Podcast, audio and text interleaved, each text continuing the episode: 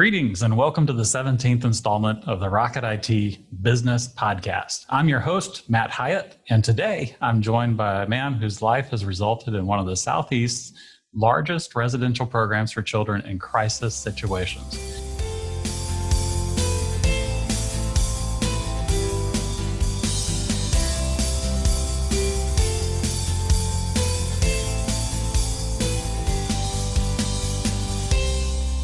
At the ripe age of 27, with no land and little money to his name, Eddie Staub was driven by a courageous vision to positively impact communities through the reunification of local families.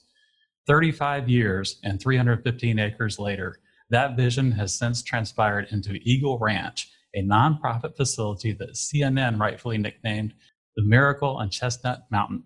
So, now to share a glimpse into how Eagle Ranch has continued to impact multiple generations of children and their families, I'd like to welcome Eddie to the show.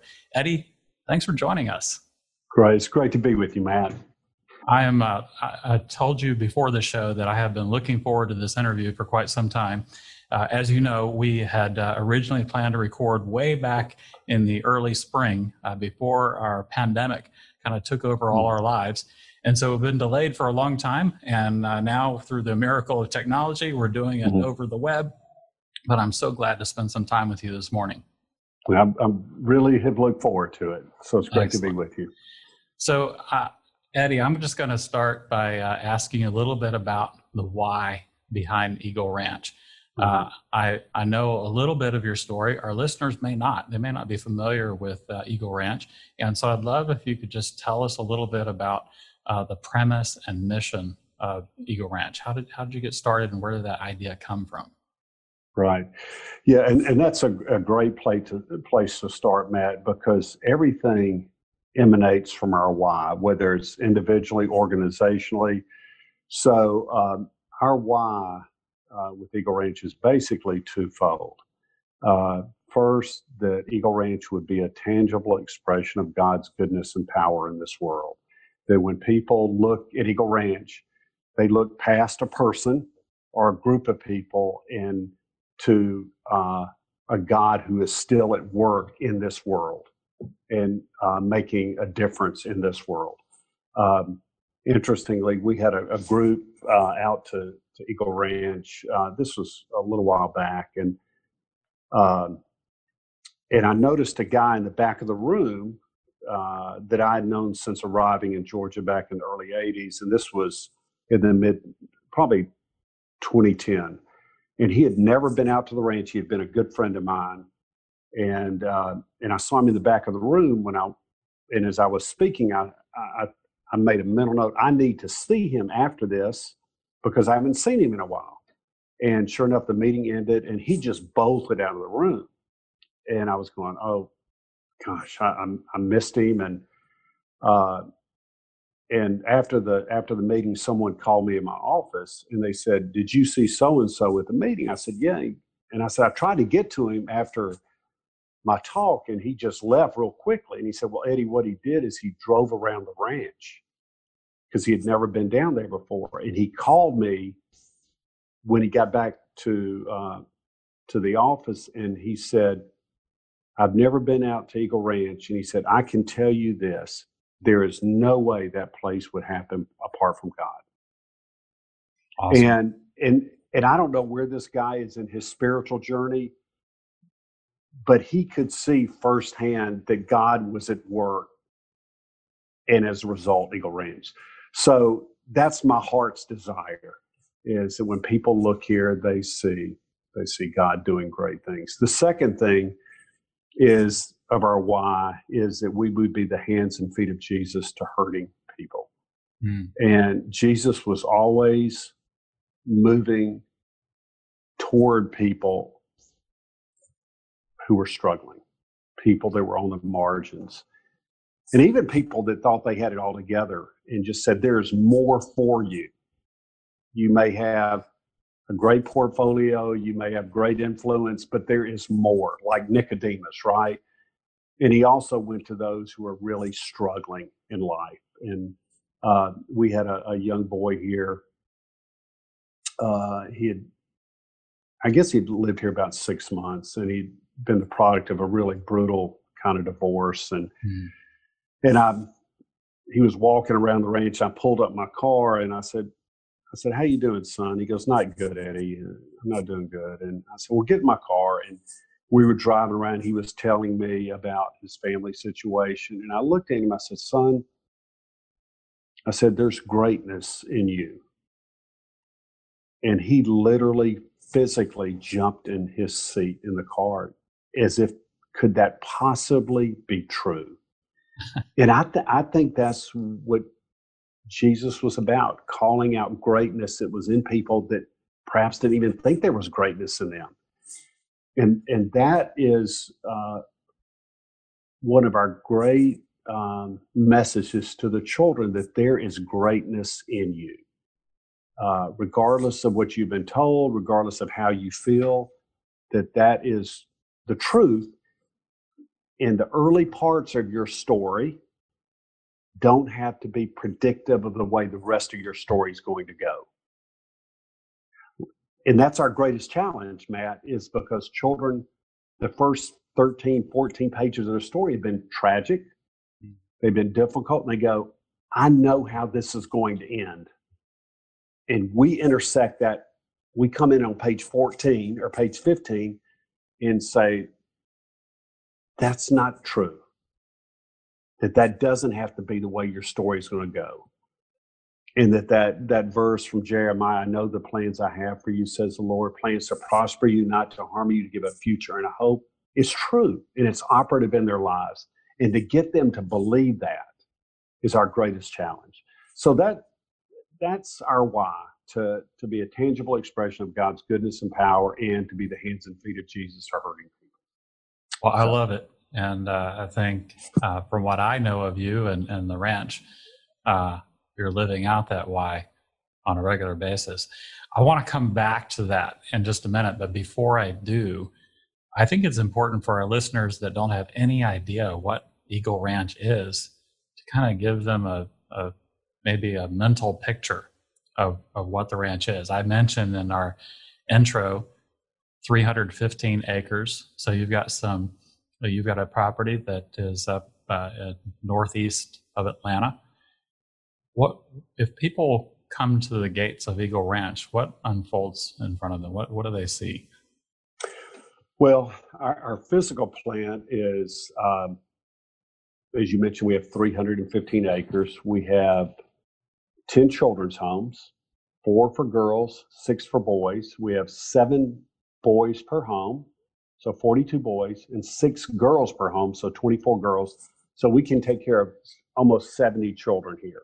Wow. And they come and live here for a season of their lives, Matt, that averages about two years. And our goal is family restoration and reunification. Now, when people think of children's homes historically, they have looked at it very child centric. You know, uh, sort of Boys Town esque that you mm-hmm. have these little orphans, and uh, but the reality is, I, I would add b- before I, uh, you go on. I personally would have sort of an institutional view when you say a mm-hmm. home, but that's not what's at the Eagle Ranch. No, it, it it's very much like a neighborhood. Yeah. Uh, the homes are about 7,000 square feet. You know, you're right, Matt. People come here and they go, I think these are going to be like Boy Scout huts, you know, like, right. and they're like residential homes. And it looks right. very much like a, a neighborhood and, and, that kind of thing. So we have a house parent couple that lives in each of those homes, mm-hmm. and they model uh, a Christian family to the children. And we have, uh, uh, five master level counselors that do individual, group, and family counseling to help these children and their families work through their emotional pain. And with the, like I said, the end, result, the end result being family restoration, reunification. Um, when I started the ranch back in the early 80s, children tended to stay here a little longer. They'd stay three, four years. Oh. And and it's just not the case anymore. And hmm an out of home placement like Eagle Ranch, a child literally the average stay is 18 months to two years, and our stay about two years. We have wow. several kids several children that are going to be graduating this coming May. They will have been here over three years. Um, but the reality is, is when a child leaves here, Matt, they are going to go somewhere. And 95% of the time, that somewhere is back home. Hmm. And if we wow. haven't done something to make home healthier, mm-hmm. they're going to go right back to that dysfunctional dance that got them here in the first place. Hmm. So uh, last year, I think, in addition to taking care of the, the children who live at Eagle Ranch, we did family counseling with, I think, close to 300 parents and siblings of our children. Last year. Mm-hmm. Wow. Last year That's alone. So, yeah, hmm. we really, uh, we really invest in the family because we feel that's the best determinant of long-term success for our kids. If we can get that family recalibrated, um, that and they learn a healthy dance, if that a, a healthy familial dance, that sure. that's the best uh, indicator of them doing well down the a road. Ninety-five percent success rate on reunification with the family sounds amazing. I mean, well, really, that sounds incredible. Well, it's um, I, I, I, probably misspoke there. 95% are going to go home. Not all those uh, homegoings uh, are successful. I see. In our mind, yes. Right. Right. Um, I would. I would. I would say it's it's in the oh gosh, probably the fifty to sixty percent. Yeah. Um, and but I, I can I can honestly say the family's better mm-hmm. than when they came. It's just yeah. not where we would want it. Um, well, a lot of times, kind of. Yeah, I mean, they're they're coming. Uh, I would imagine that uh, a lot of these kids are coming out of tough, uh, multi generational, uh, systemic challenges, and right. turning that around in a year or two even a 50 to 60% success rate is an amazing success. Yeah, and it sounds yeah. like uh, some percentage of them uh, beyond that at least have some chance at, at it, you know? If you're sending 90, you, 95% back home, and you, that's and you great. Never, you ne- and you never know, Matt, when those seeds you planted are going to take root. Mm. And that's the same thing with us as parents, right? Your listeners, sure. you go, gosh, is little Johnny or or uh, little Emily, are they ever going to get it? Mm-hmm. But you know, I think what we're called to do is continue to sow good seeds into our children's lives, into other lives, and you just pray for the harvest. Mm-hmm. We uh, we uh, recently had a, a a young he's a young man he's 25 years old he lived here from when he was 9 to 11 and i haven't seen him matt since he was 11 years old and he came wow. here at 25 good looking good looking young man and he came with his older sister, who's 27. And as they were about to leave, his his sister looked at him and said, I'll call him Billy. She goes, Billy, where would we have been if Eagle Ranch had not been there for you? Mm.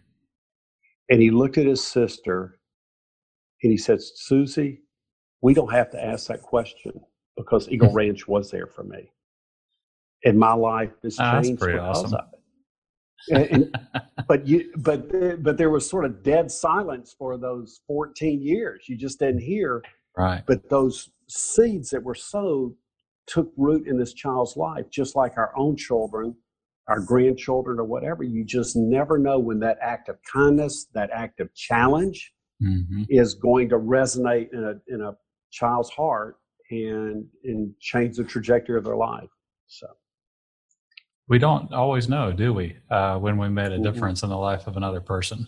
But I love that you've mm-hmm. been very intentional about it for a long, long time. And I bet there are uh, countless stories like that, whether you know them or not, you know, whether you ever hear mm-hmm. about it.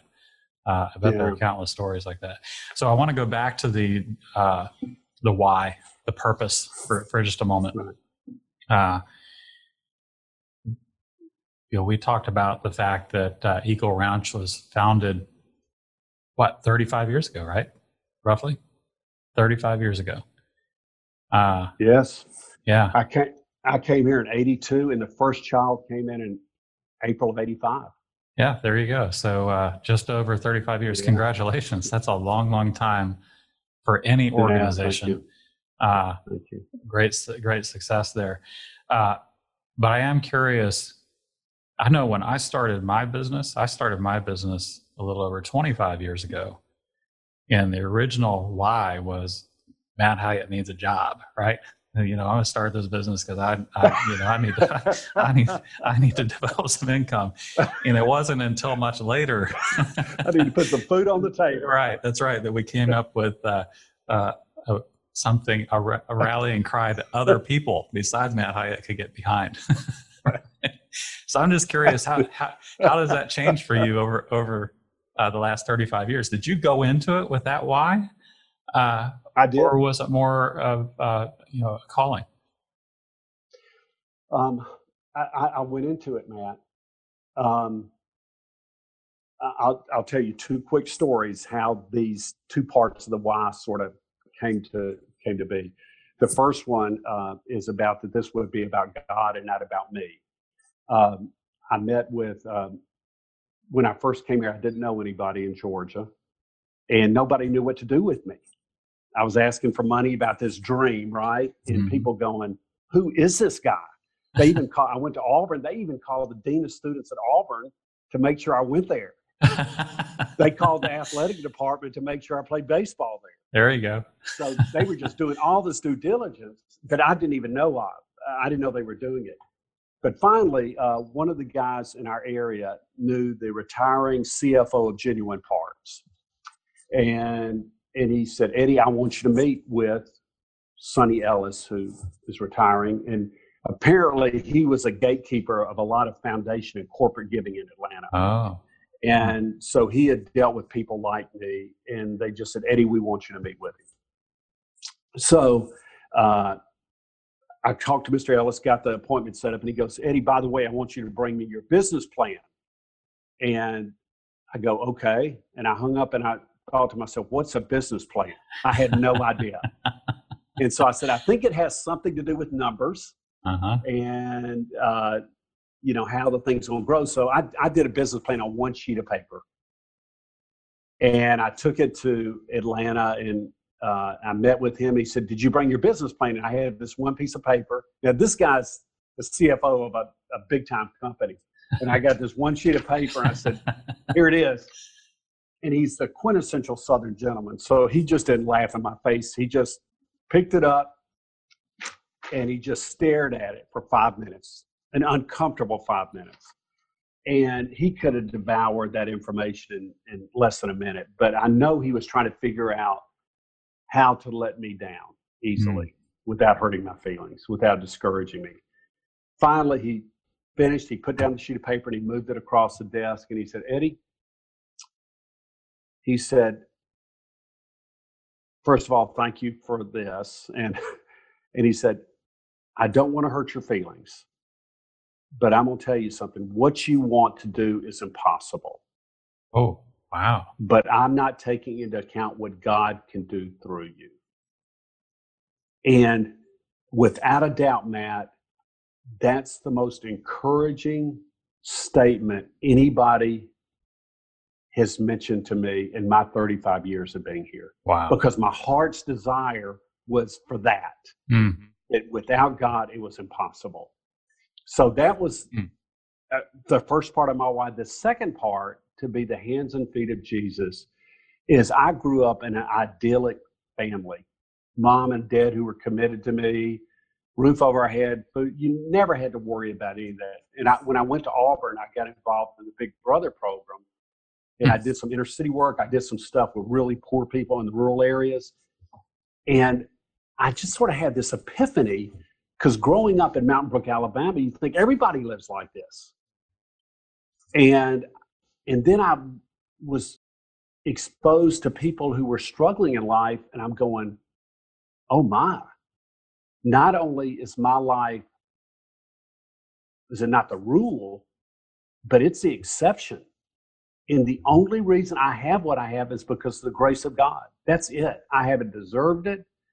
I didn't earn it. It was just given to me out of the grace of God. And it was out of gratitude for what God did for me that I wanted to help children that didn't have those opportunities, that I wanted to be the hands and feet of Jesus to those who struggle.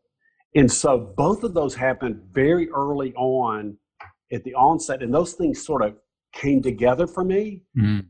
And it sort of became my fire.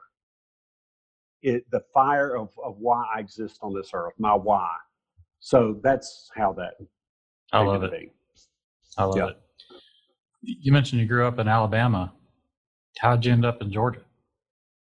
Well, I didn't want to come to Georgia. uh, you know, I don't want the Chamber of Commerce really to hear that comment, but I, I I'm from up in Birmingham, and when I felt this call, uh, I was working for a guy who was All American for Bear Bryant. I was working at another children's home, and I was a second string catcher at Auburn on a good ah. day. So I was just going to work with him, help him be successful. I'm just an average guy. Uh, but after about eight months, I knew I needed to leave and start my own deal. And, but I didn't want to, but I knew I was supposed to. And I went down to Mobile, up to Huntsville, trying to find where Eagle Ranch needed to be. And there wasn't a need there. And somehow I found out there wasn't anything for hurting children northeast of Atlanta. And so I believe that need drives vision. And that's where the need was. And that's where my vision was going to encamp. So, July 9th of 1982, I packed up my car and came to Georgia. So wow. that's how it started. Yeah. So, you packed up your car. You had a suitcase with a million dollars in it to get started.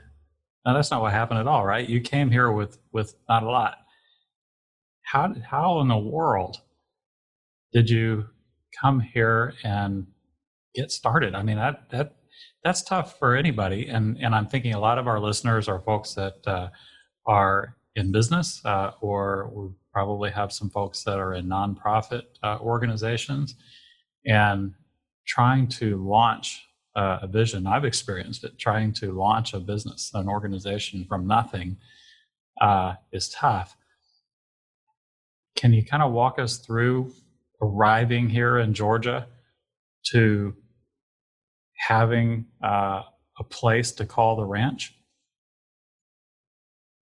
Hmm.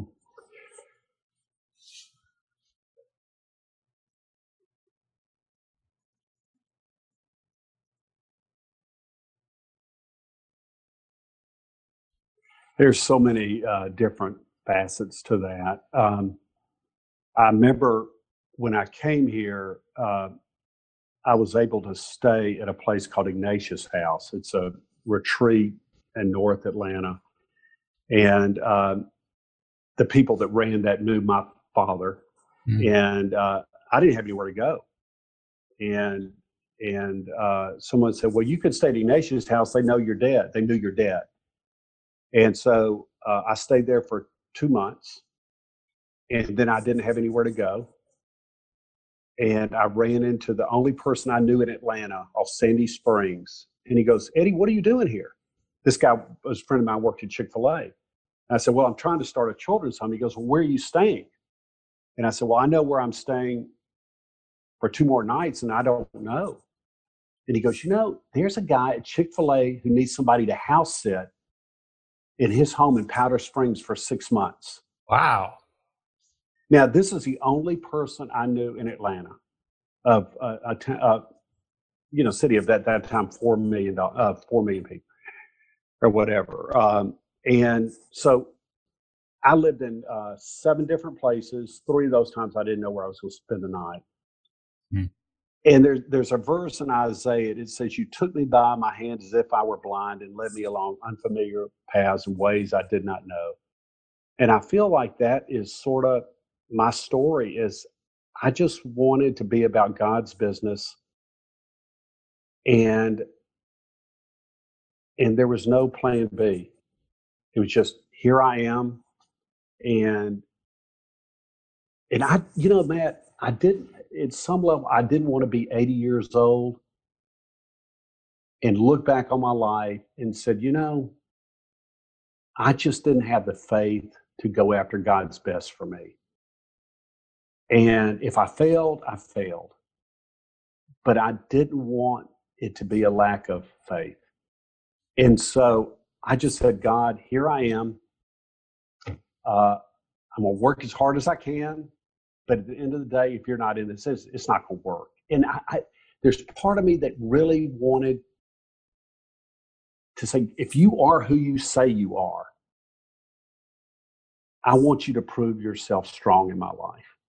And he did. And it's just like one thing after another. When I was about to just give up, I remember, um, I know I'm telling you a lot of stories here, but that's oh, the it. way I, that way I talk. Mm-hmm. I remember um, I was sitting in Powder Springs at this, this home, and I'd gone up and met with a, a pastor of a church up in Cartersville. And, uh, and I was telling him what I wanted to do, and I was about to leave. And he goes, uh, So, Eddie, are you asking me for my advice on how you should proceed? And I said, Yeah, in a way, I guess I am. And he goes, How much money do you have left? And I go, About $25. Wow. And he said, You have $25, and how much longer are you going to be able to stay at this Powder Springs home? And I said, I think about another week. And then I don't know where I'm going to go. And he goes, You know, he said, I'm just going to be honest with you. It's clear to me that it doesn't seem like God's in this. Hmm. He said, Eddie, dreamers like you walk into my office every week. And my advice to you is just to go back home. Just go back to Alabama. You know, you gave it the, the, a good try, but it's obvious that God doesn't seem to be in this. So, got in my car, backed into the telephone ball, telephone pole, and caved in my entire back car. Oh no! And I'm driving down to Powder Springs, and I walked in the home, and I sat down. I said, "God, you've made a fool out of me. Oh. I left every, I left everything for you, and people are laughing at me here. They're laughing at me in it, Alabama." And I said, "I've got one week, and I'm I quit. I'm done. I can't go on anymore." And I said, if you want me to stay here, you've got to show me something. And I said, I got one week. The next morning, it was eight o'clock, and I was praying, and the phone rang. Don't even know how this guy got my number. And he said, Are you Eddie Staub? And I said, Yeah. He goes, What are you doing, son? I said, Well, I'm praying. And he goes, Well, get off your knees. I've got some money for you, and some other people do, and you need to get started. Wow. And and that's the way that's the way um, God has been part of this. Um, so I, I can't separate my activity from his activity. It was just hand in glove. We've got a job to do for hurting children. So, hmm. I love it. I love the way that uh, I love the way you told that story, and uh, and I love the way that it has come together. Yeah. Pretty great. Thank you. I mentioned uh, when we got started, this is our 17th installment of the Rocket IT podcast. Do you know that our first was uh, one of your team members, Kelly Brewer? Oh, yeah. Uh, uh, so yes, that was a wonderful, pretty great start. She is an she's an awesome person. Mm-hmm. I loved uh, interviewing with her, and it was pretty great that she was willing to uh, sort of be the guinea pig on our first episode. Uh, so we got to hear a little bit about Eagle Ranch way back then on on that uh, that first podcast. One of the things that sort of struck me about her story was how she ended up at Eagle Ranch, and it was uh, an invitation from you uh, to uh, consider a, what for Kelly at the time I think was a pretty big change in her life, right? To uh, right. Uh, to leave what she was doing and to join you at Eagle Ranch. I just wonder. It sort of seems to me like that's probably a common theme uh, that uh, many times you have extended invitations for folks on a very personal level that have uh, turned out to be not only great for Eagle Ranch, but also really great for the individuals that have been invited. And I wonder if you could personal journey, yeah, yeah. And so I just wonder if you could tell us a little bit about that because I think many of us, and I would certainly include myself in this uh, uh, category, uh, might have a little bit of uh, uh, fear about uh, inviting someone into what we consider something very big. Maybe the other person doesn't feel that way. And I, I just wonder if you could kind of walk us through that a little bit. How how do how do we go about uh, finding those individuals that uh, could potentially be uh, life changers for our organizations, but also potentially be uh, a great opportunity for them. How do you how do you find those people, and how do you make that that ask? Wow. Because that is that is so important, especially when you live and work in community. Mm-hmm. That you have to have people that are a, a fit with your mission, your values, that they that the why resonates with them, that the fire of the why of the why resonates with them. Um,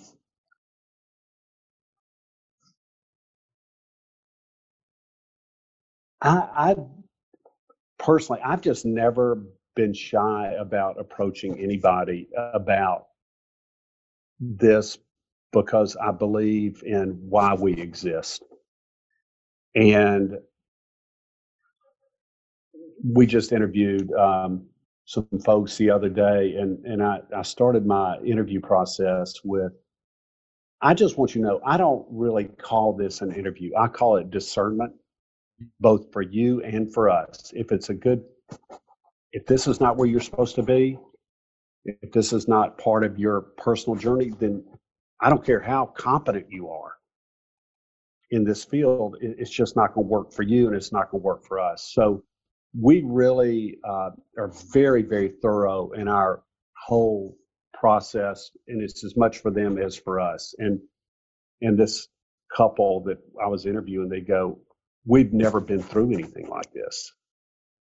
and they go, "We appreciate so much your due diligence." This is a not couple to be house parents. Yes, yeah. not just not just for Eagle Ranch's purpose, but you're trying to to look out for us too. Mm-hmm. Um, so I, I think at, at the end of the day, we we look for people. You know, we do weighted criteria and all that stuff, all the buzzwords in, in our world, you know, in the business world. But we, we just look for people that resonate with why we exist and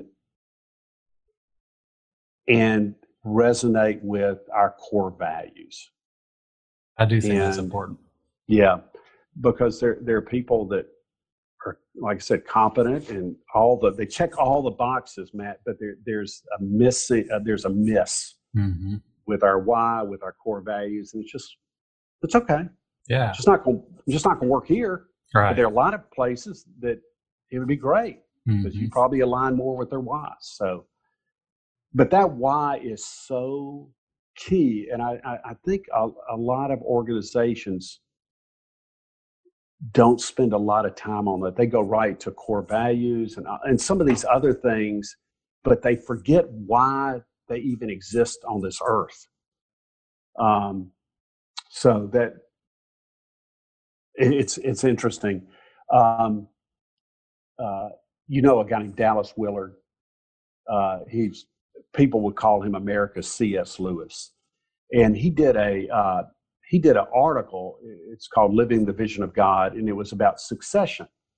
Hmm. And it talks about, you know, this is what happens. The founder loves the fire, the founder loves the why. And subsequent generations of leadership increasingly love the effects of the fire. They love the financial benefits, they love the reputation, they love da da da da. But the fire becomes a distant memory and and and what's important to us as leaders is to keep our folks close to the fire. Um, you know, I'm moving out of my role as executive director, you know, in the near term, and I'm going to move to a different role at Eagle Ranch.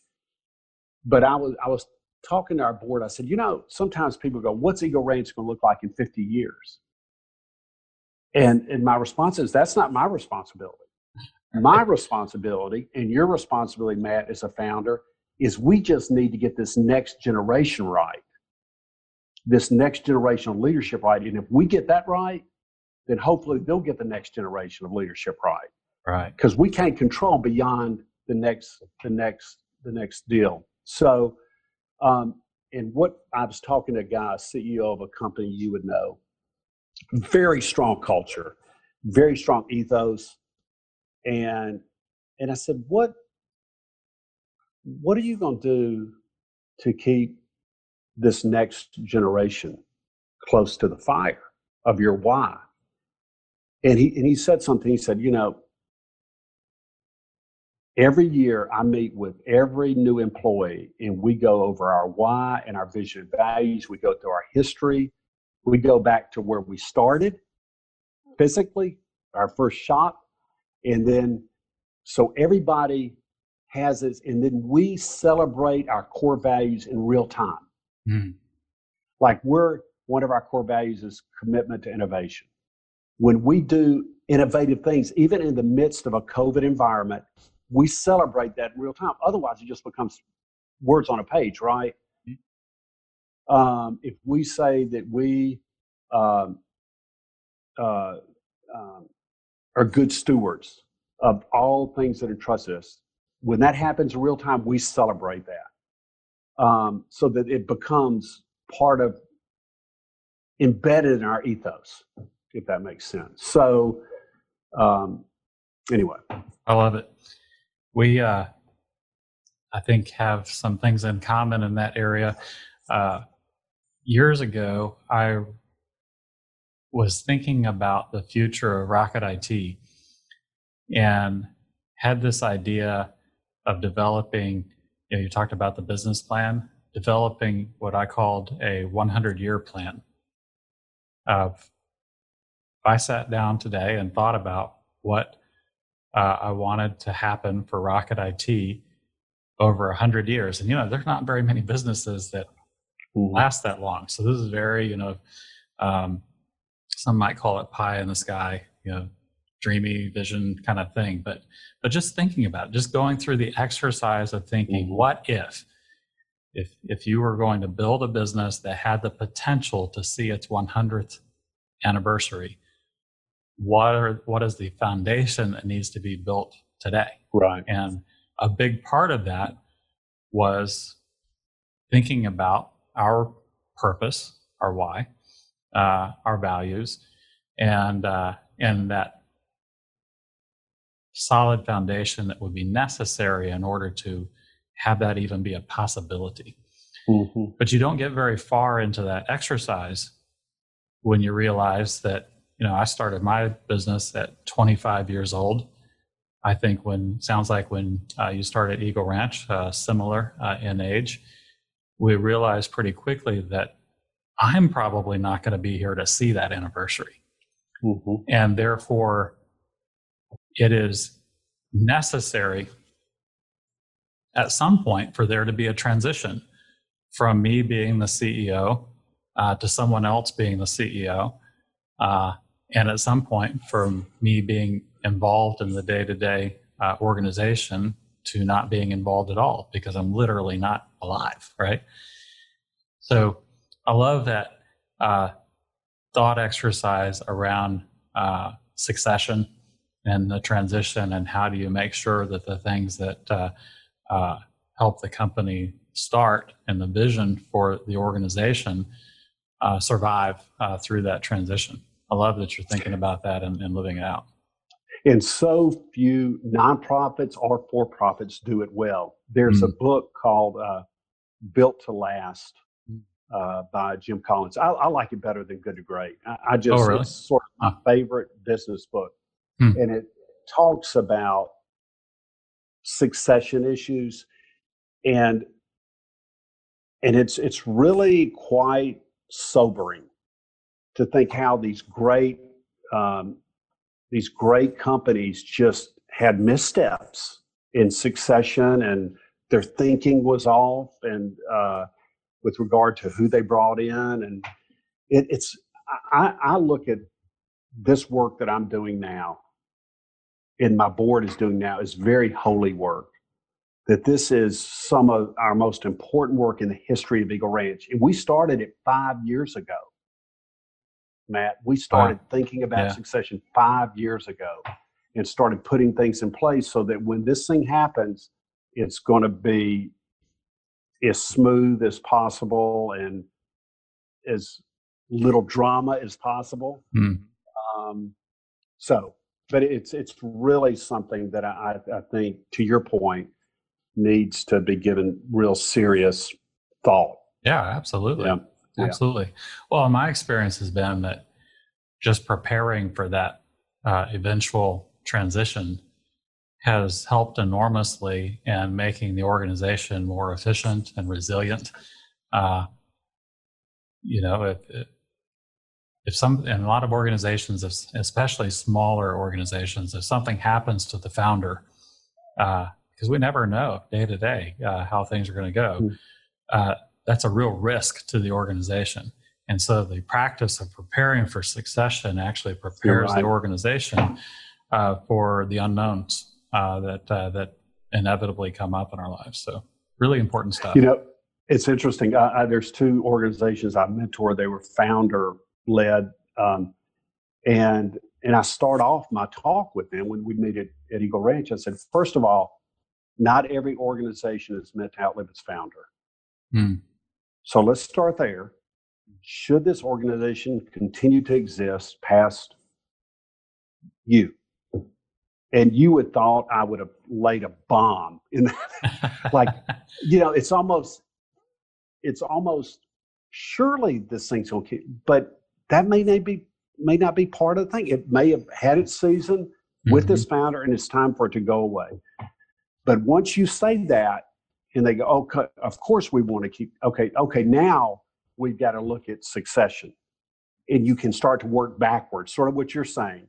You got to get what is this basic time, and let's start working backward. What needs to be in place organizationally, financially, for this transition to happen successfully? I love it. Exactly what you're exactly what you're saying. Well, you mentioned Jim Collins and his uh, his book. Uh, I've been reading a, a good book that I want to share with you. You recognize Yeah. that Yeah. book? So, uh, on Eagle's Wings, uh, kind of the story of how uh, Eagle Ranch got started, and there's a lot of uh, great there are a lot of great stories in here about uh, you and about the ranch. Uh, but the thing about this book is very hard to find. You got to know somebody to find this book, just about. Uh, but it's published in 1995. That's I know that's 25 years ago because that's when I started my business. Mhm. I bet there's another. Is there another book? Is there a sequel? Let us know what happens next. Well, um, we are we are looking at that. Um, we do have a we had a, a book that was more just stories of different kids who've grown up here. It's called Seasons. Um, but I think that's something that we're going to be looking at as I sort of transition to another role. Will I have Mm. some bandwidth to look at that and uh, sort of do a sequel kind of? Well, this one's a great read. Uh, Thank you. good, good book. Nice, nice job. Yeah, you can get those from the ranch. Uh, Yeah, so if there you go. your listeners would like a copy, uh, you know, we have we have plenty at the ranch. So. Great. So let's let's change gears just a little bit. I'd like to talk about uh, a little bit about just kids. You you've got a lot of experience in this area. My kids, uh, I you know, we joke at home. My wife and I are newly empty nesters, so our kids have been launched uh, out into the world, and uh, and Maureen and I uh, are are at home but I certainly remember this has not been very long since this has happened, and I certainly remember when my kids were at home and all the fun and and and all the challenges that that, go along with that.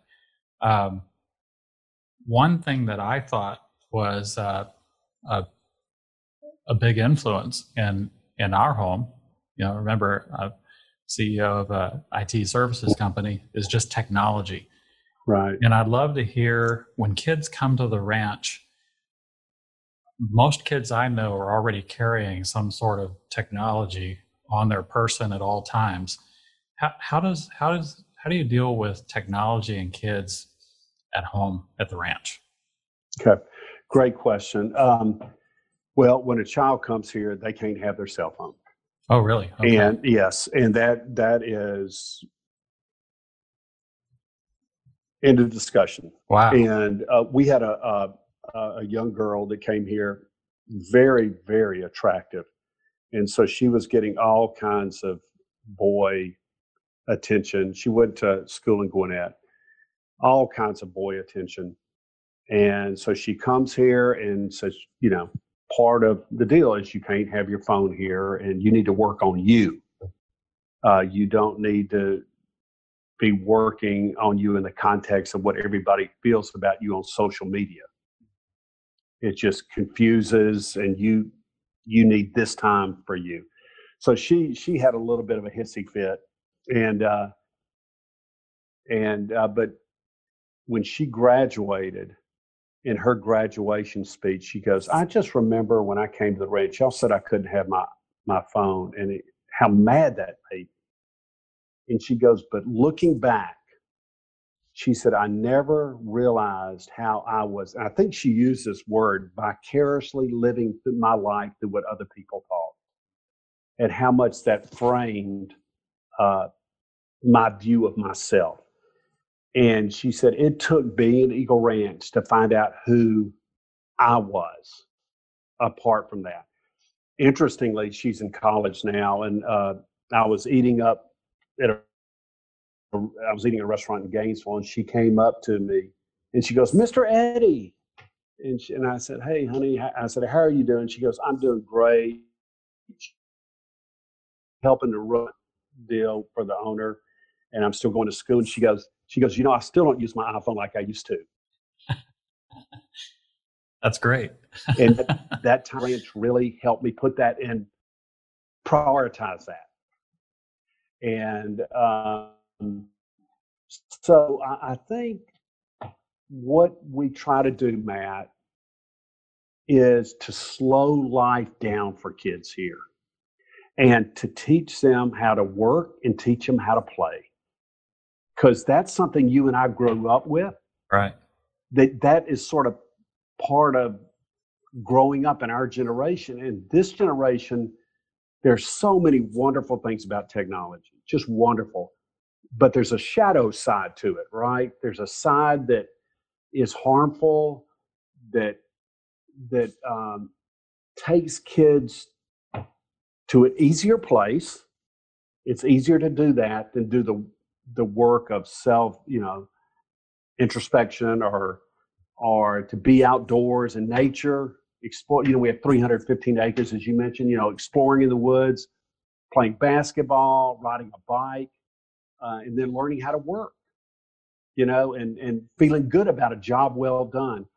And so I, I sort of, in a way, I sort of, as the leader here, I sort of want to take this ranch and take it back in time in a way, in a healthy way. 20 or 30 years where life was a little simpler, a little slower, and still you leverage that technology because that's the world we live in, but to have it as a proper balance. Right. So I got to think it's, I mean, it certainly was for us. Uh, it's got it's tough for parents to uh, find that proper balance. Mm-hmm. The kids are going to gravitate hundred percent. And, you know, we, uh, you know, I remember learning that uh, one of my kids, and I won't out them, uh, but uh, one one of my kids, you know, I learned was, uh, you know, sneaking a phone into the bedroom at night. And so, Mhm. you know, you think, okay, we've got an hour of screen time or whatever as our as our budget. Well, then come to find out, maybe there's uh, more hours happening Mm-hmm. uh, af- after everybody's gone to bed. Uh, it's tough to manage uh, that at home. I think probably any parents that are listening to this, especially the kids that are older than probably eight or 10, would probably be hard pressed to say, okay, we're going to go a year, two years Yeah. without technology. Yeah. You know, sometimes it's those baby steps, Right. you know, and, uh, um, and you remember when you and I were growing up, there are certain people my parents didn't want me hanging around with. Right. They said, You're not going to go over to that guy's house. hmm And and the danger becomes when people have when kids have 24 hour access, they're hanging around with people, different format, but they're still hanging around people that are having a, an unduly influence on your kids that's not good. And so you just got to figure out strategies to mitigate that because you wouldn't let little Billy in your home and let and yet little Billy's coming into your home via technology in a Right. way that you just go, uh, and it's infecting your child. So it, it's it's tough, and it, you can't go to the extremes. I, I mean, that's that's one thing you've got to be careful. We can do that here because we're sort of um, we got to do it here. Right. I mean, we're we're a, a little further down the road with children that we, but technology has really exacerbated emotional issues with the kids we see come to us now. hmm It really has. So, I think that a lot of kids that are visiting uh, the ranch are uh, literally moving to the ranch. They probably are, uh, for lack of a better word, very suspicious coming in. You know, I would imagine they've got their guard up. A lot of them, maybe most of them, uh, when they come in. How how do you try to What establish a question. connection and and trust with with kids that probably you know especially reading this book and there there are you know, not to give anything away of the book but there are stories in here about kids that maybe come up from that more much more challenging place how do you how do you reach them easy Well, question it- right well, yeah, But we've got it- you've got three minutes it's uh, it's it's it's about building trust, and because I don't really blame them for not trusting us. They don't know us, Mhm. and it's a process that you've got to sort of earn your trust. You just can't talk the talk. You got to walk the talk, and cliche-ish, but it's really true. They just they just say, "Are you real? Are you going to be there for me? Are you going to be consistent? Are you going to be fair?" and over time they see we are and that starts to open up these opportunities for them to let down their guard You mentioned earlier, and I, I'm probably going to misquote you here, but I think you said something about uh, bringing challenge, and I'm, I know, I, I know you well enough, and I know uh, Eagle Ranch well enough that there's a big balance there between challenge and and support. Uh, a lot of these kids, I'm guessing, coming in have already experienced a tremendous amount of challenge in their life, and what they really need is support.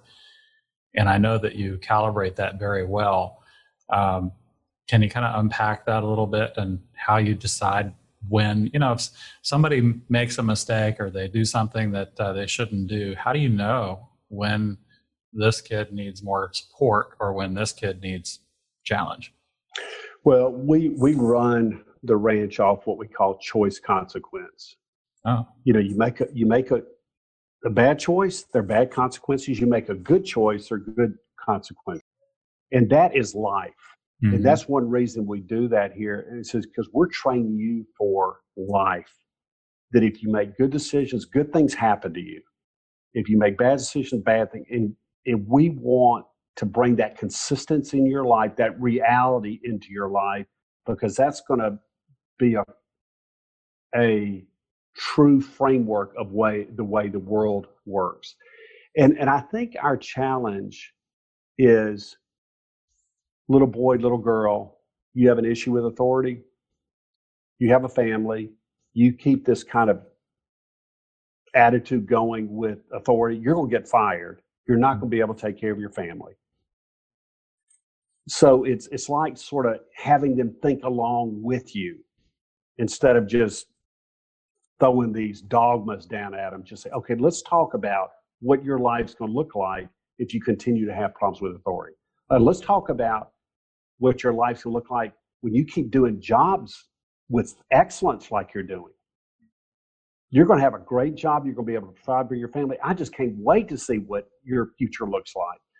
So it, it's like a balance, and uh, but if you start if you start throwing stuff from the ivory tower, they're just going to shut you down, right? Because it's not connected to their reality.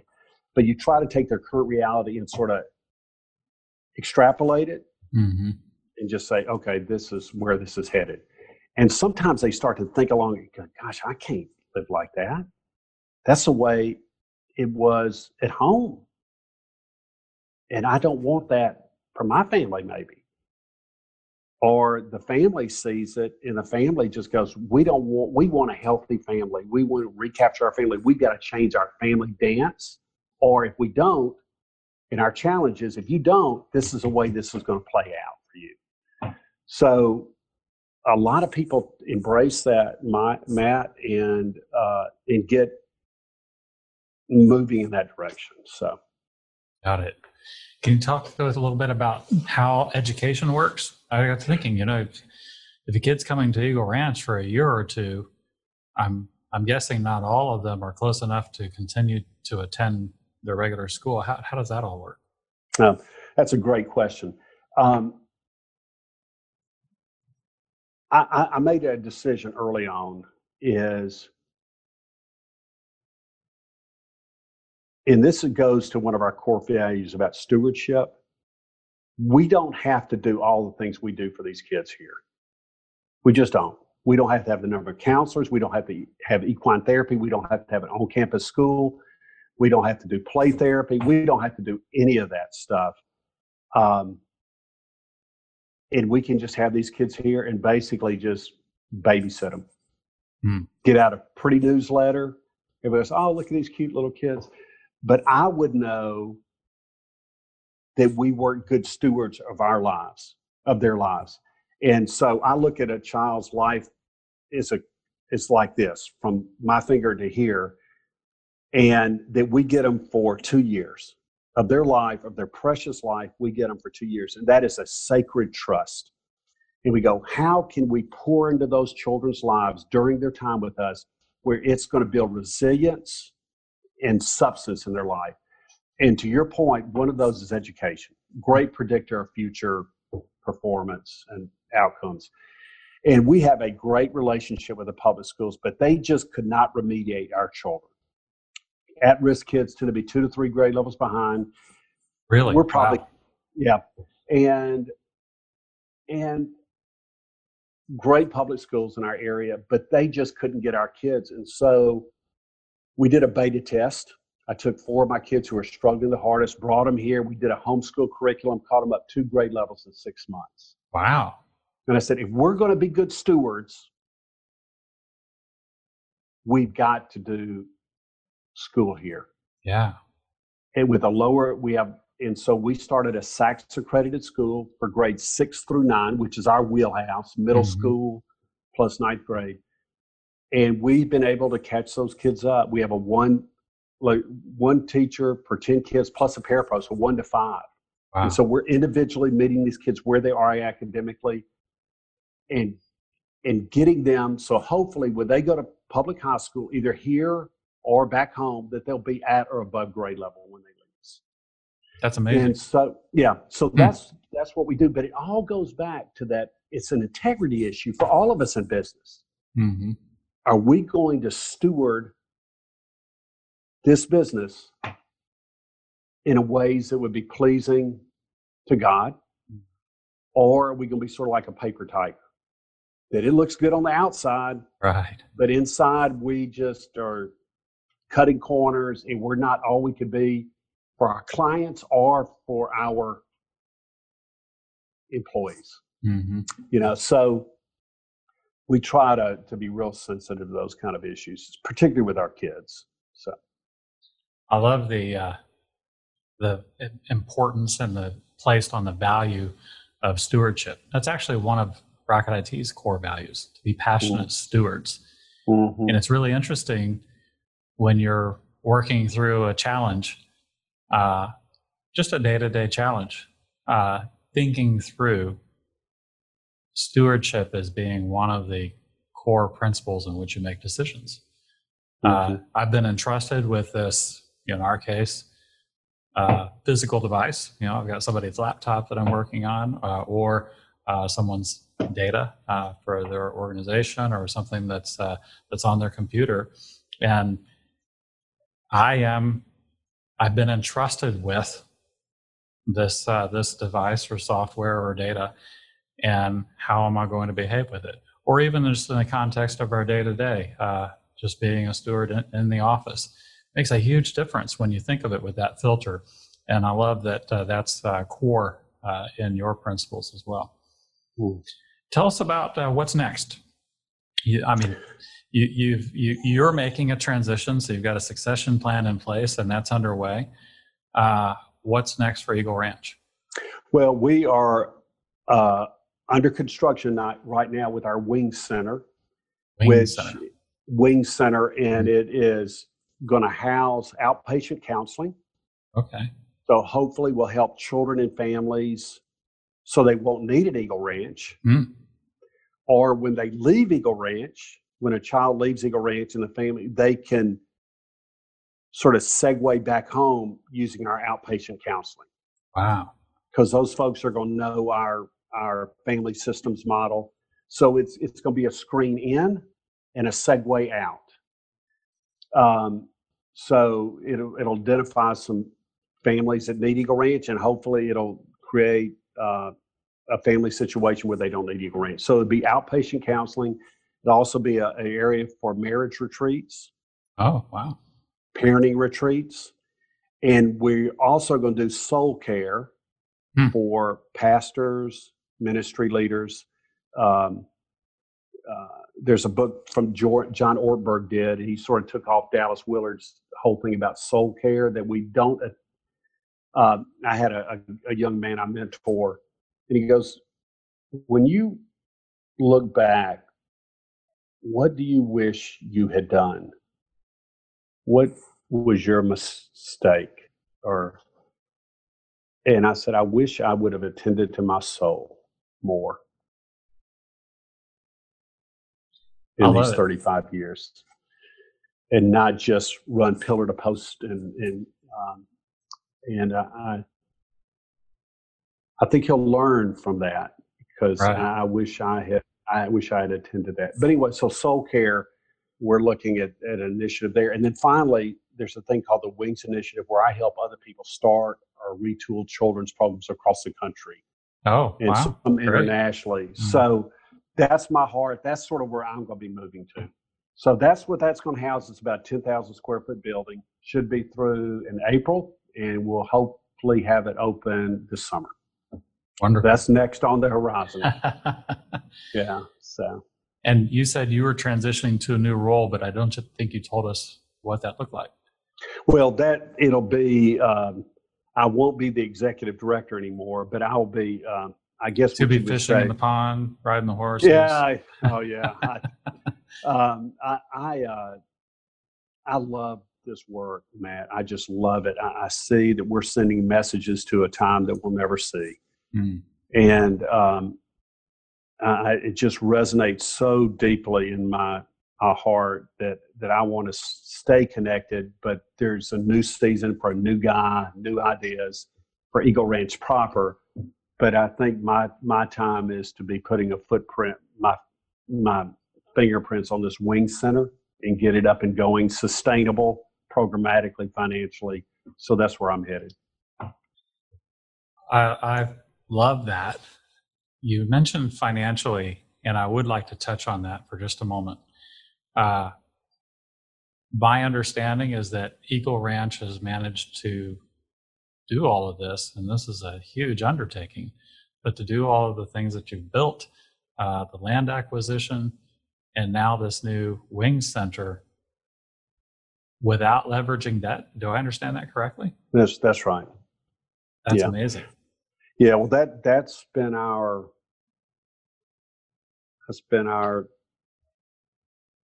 it's not a core value mm-hmm. because core values are independent of the environment right?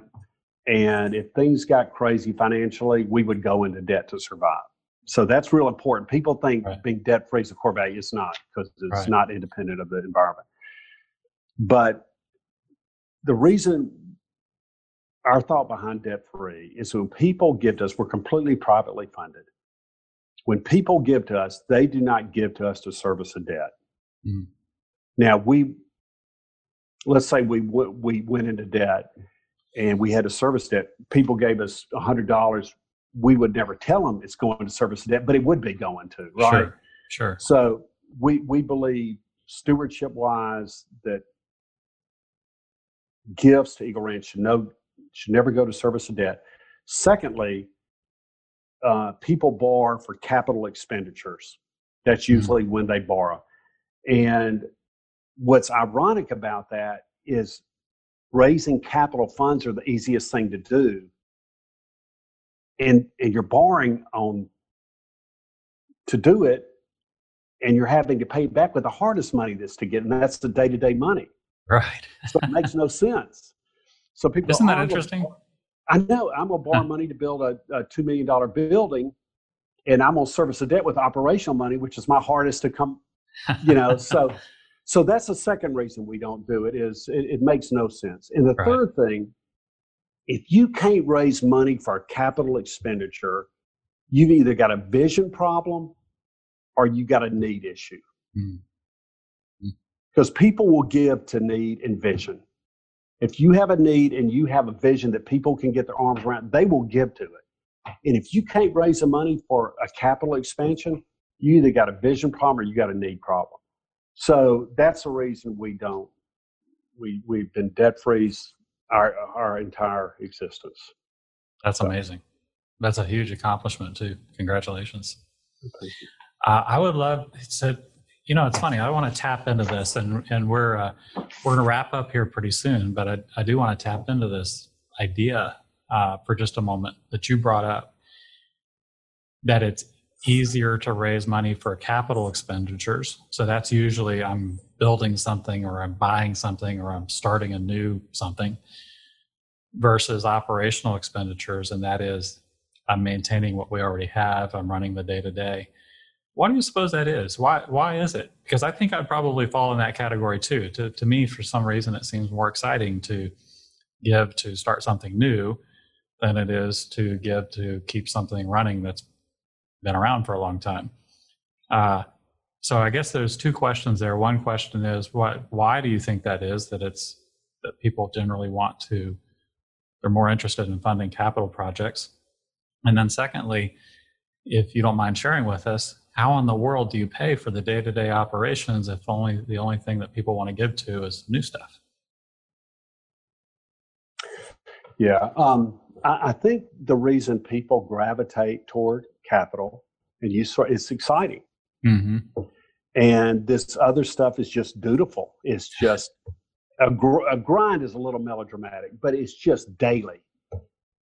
And um, and so there's this my wife told me I love when bulldozers are turning dirt. I just love the smell of it. I was telling somebody this morning, you know, my wife said, I'm just going to give you a jar of freshly turned dirt for your birthday so I can just smell it. right. But I like this wing center. I just love it. I love, I'm sort of a developer at heart, I guess. Mm-hmm. I just love that. But it's a, a discipline that there needs to be, there's a timing issue uh, uh, is your program ready? Is your business ready to absorb this new capitalization? Is your uh, ongoing operational support positioned to be able to support that? So, I had a, a, a dear friend of mine um, uh, who started something similar to us, and and and I part of my my encouragement to folks is it takes two to three years to be ready to start something like you got you got to do a lot of uh, policy manuals you got to do figure out your program. You got to get figure out your operational stream. You got to figure out, figure out your referral streams. All this stuff has to be done. And this guy was given a million dollars to build two homes, five hundred thousand each. And the people that gave the money wanted him to build them right away. He called me and said, Eddie, these people want to give me a million dollars. Two different people, and they said, I've got to spend it now. And he said, I remember you saying that about this foundation you need to lay before we do that. And I said, I don't have that yet. But if I don't build, I'm going to lose a million dollars. And I said, Well, my recommendation is you go back to them and explain to them why the timing is not propitious. I mean, it's just not, the timing is not there. You can't do it. And he goes, What if they say then the money's gone? I said, I would let the money be gone. And, and this did. from the guy that wrote the one page business plan. yeah, yeah, yeah. And, um, and, and so, and, and if I was his, I, I mean, if I was where he was, I don't know what I would have done. I, mm-hmm. I hope I wouldn't have done it, but he did it. And it just about uh, destroyed his ministry really? because he mm-hmm. was trying to, to, he capitalized but at that same time, he's trying to develop program, trying to develop operational stream, trying to policy and all that stuff. So he, and plus in the context of having at-risk kids. Mm. So all this stuff in one thing, and it took him five years to come out of that to stabilize. Wow. And I met with him um, halfway through this mess, and he just fell in my arms, just oh. crying. He said, mm. I, I, I just didn't think it would be like this. But he said, and he mentors people now too. And he says, you've got to have a firm foundation before you grow things. But that right. firm foundation is hard work. And those mm-hmm. buildings on it was sexy, right? Man, look at the house, look at the wings, So you know. But you've got to do this this groundwork, and it's it's just hard. It's it's difficult.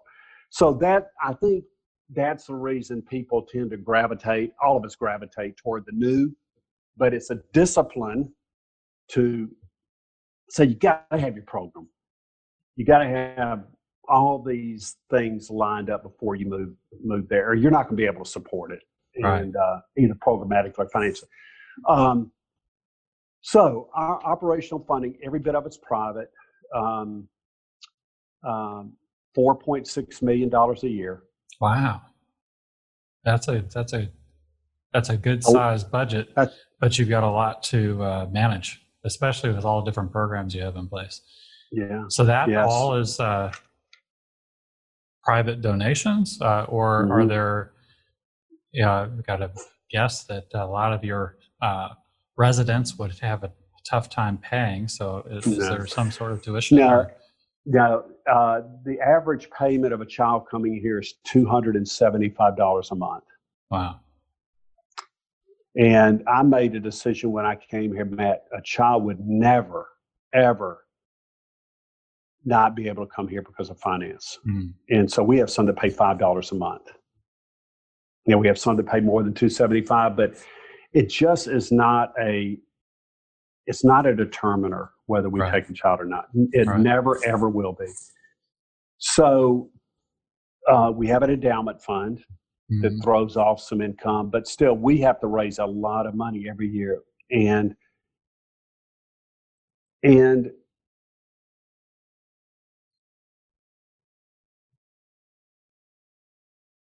and this sounds simplistic, but it's just God's provision. a lot of times, it's like the loaves and the fishes, and you don't know where the money's going to come from, but it just ends up coming. And we've never sent out an appeal letter in 35 years. And I remember we had a board meeting, uh, and we got the money. We get our mail in the morning, and I told my assistant, I said, "Don't open the mail." And I went into the board meeting, and I have incredible board members, as you probably have seen who they are. And I put there's probably about eight pieces of mail, and I said, "I want you. I'm going to open this mail." and show you our donations today. Open the uh, first one $25, next one $100, next one 50. And so after it was all over, I think it was $430. Wow. And I looked at my board And I said, you know, this is our daily bread. And we're going to thank God for our daily bread. And we don't know how it's going to come. We don't know how it's going to come, only that it will come. And this is what we have today. Hmm. And it's enough. It's enough. And so that's, and I, I told Kelly this when she first started working here. Uh, this was back in the early, early days of Eagle Ranch. We usually get, you know, junk mail and, you know, probably all in all, we probably get probably 30 pieces of mail. This one time we got two we got two pieces of mail. That's it, two. The first one I opened was a check for two dollars from Dorothy M. Smith from Marietta. Two dollars. It was written. I knew she was elderly because it was written in arthritic handwriting. Mm. Two dollars. Mm. Never had a check that small before. The next thing I opened was a check for $100,000. From someone in Marietta. And it was almost as if back in those very early days, is that God was saying, love the giver and not the gift. I know that that elderly lady, she gave all she could, and those people that gave a hundred thousand, that was the largest gift they'd ever given, and it was sacrificial for them. And I told Kelly, I said, when people give, you know, we have a letter that goes out. I said, I want us to write personal letters to those people that get $25 because they never get personal letters. The people that give 10,000, you know, they do. But our part of who we are is that we love the giver and not the gift. And and that the way we do that and the way we thank people and the way we sort of cast who we are transparently. We even share kids we've lost here and how painful that is because that's reality. We're not a right. panacea. We're not a panacea. Mm-hmm. And and just that transparency and honesty and thanking people the day we get their gift, it it it just has created some goodwill. And, and people feel that they own part of this ranch, and they do. I mean, I work, I feel like I work for our donors. So, anyway, that's. I love it. Yeah, that's yeah, great. That's really impressive. Uh, uh, that you're able to run that kind of budget off of purely the goodwill of folks uh, around the community and and beyond. You know, that's that's really great. I want to move on to the lightning round. And I know we have shared in advance what some of those lightning round questions are, but that would be too easy. So I'm going to throw in an extra one that's not on the list. Oh gosh, I, sort of, I would love to hear. I would love to hear how how has the ranch surprised you from your original vision 35 years ago when you showed up in Georgia? When you showed up in Georgia, if you had thought about where you would be in 35 years, mm-hmm. how are things different than that? A lot, a lot different because yeah. I would have had 40 boys, one counselor, one, none, one counselor, none of what we do now. Wow, really? Uh, yeah, that's mm. that's what I had envisioned. No girls, mm. um, but I tell you what's happened is there's a verse says plans fail for lack of counsel, but with many advisors they succeed. These how Eagle Ranch has evolved is a direct um, result of people around me um, challenging that original vision and me listening to them. And because of those people, we went from boys to boys and girls. Because of those people, we went from boys and girls to working with families. Because of those people, we have equine therapy. Because of those people, we have a school. Because of those people, we have a wings initiative. And because of that, we have a wings center. And it's just listening to people who see life from a different perspective we're all myopic, right? We all right. got our like those race horses. They have those blinders, right? Mm-hmm. You know, they mm-hmm. don't know what's going on here or over here, but but the richness of the people that have come here has enriched our mission. So fantastic. I love it when it works out to be even better than imagined, right? oh yeah, yeah. That's, that's terrific. Okay, on with the real lightning questions. okay. The ones you studied for uh, for weeks. Yeah. Uh, tell us about a person that has made a profound impact in your life. Uh, Jim Webb. Uh, oh. Jim was a retired. Do you, do you know Jim? I don't. You heard of him? Mm-mm. He was a retired Procter and Gamble executive. Okay. We're naming the wings. We're naming the Wings Center after him. Oh. Um, but Jim, uh, my father died when I was in college, and so Jim stood in as my best man.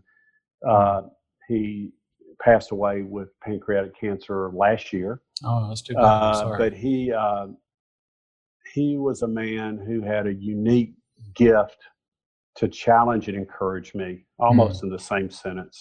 Mm. um, but just quite a remarkable individual. Was on my board from the very beginning. Never rotated off. He's the only one that I've never rotated off. Wow. He had that organizational knowledge that he knew my heartbeat. I knew his. Uh, uh, so, how anyway, did you meet Jim? Um, I met him when I first came to town. Um, just a mutual hmm. friend. They said this this guy might have an interest in what you're doing. They were and, right. And Jim, eh, you know, you, you look at these P and G guys; they're very practical, very regimented, and and I think the faith dimension of Eagle Ranch, he was enamored by that. Mm. Um, I think I, I didn't have anything, and there was something about me or my vision that I think touched him, and he just he didn't let go. You know, so that is it's fantastic. good to have those people that walk with you regardless. Well, I tell you how. Absolutely. There's been some tough days. Yeah. Oh yeah. Yeah, I bet. I bet there have been. All right. Tell us the single most important lesson you've learned in your professional career.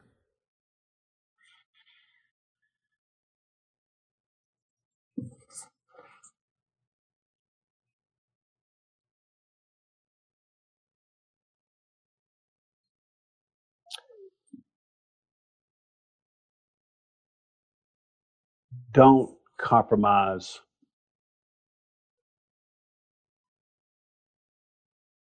your values for short term gain.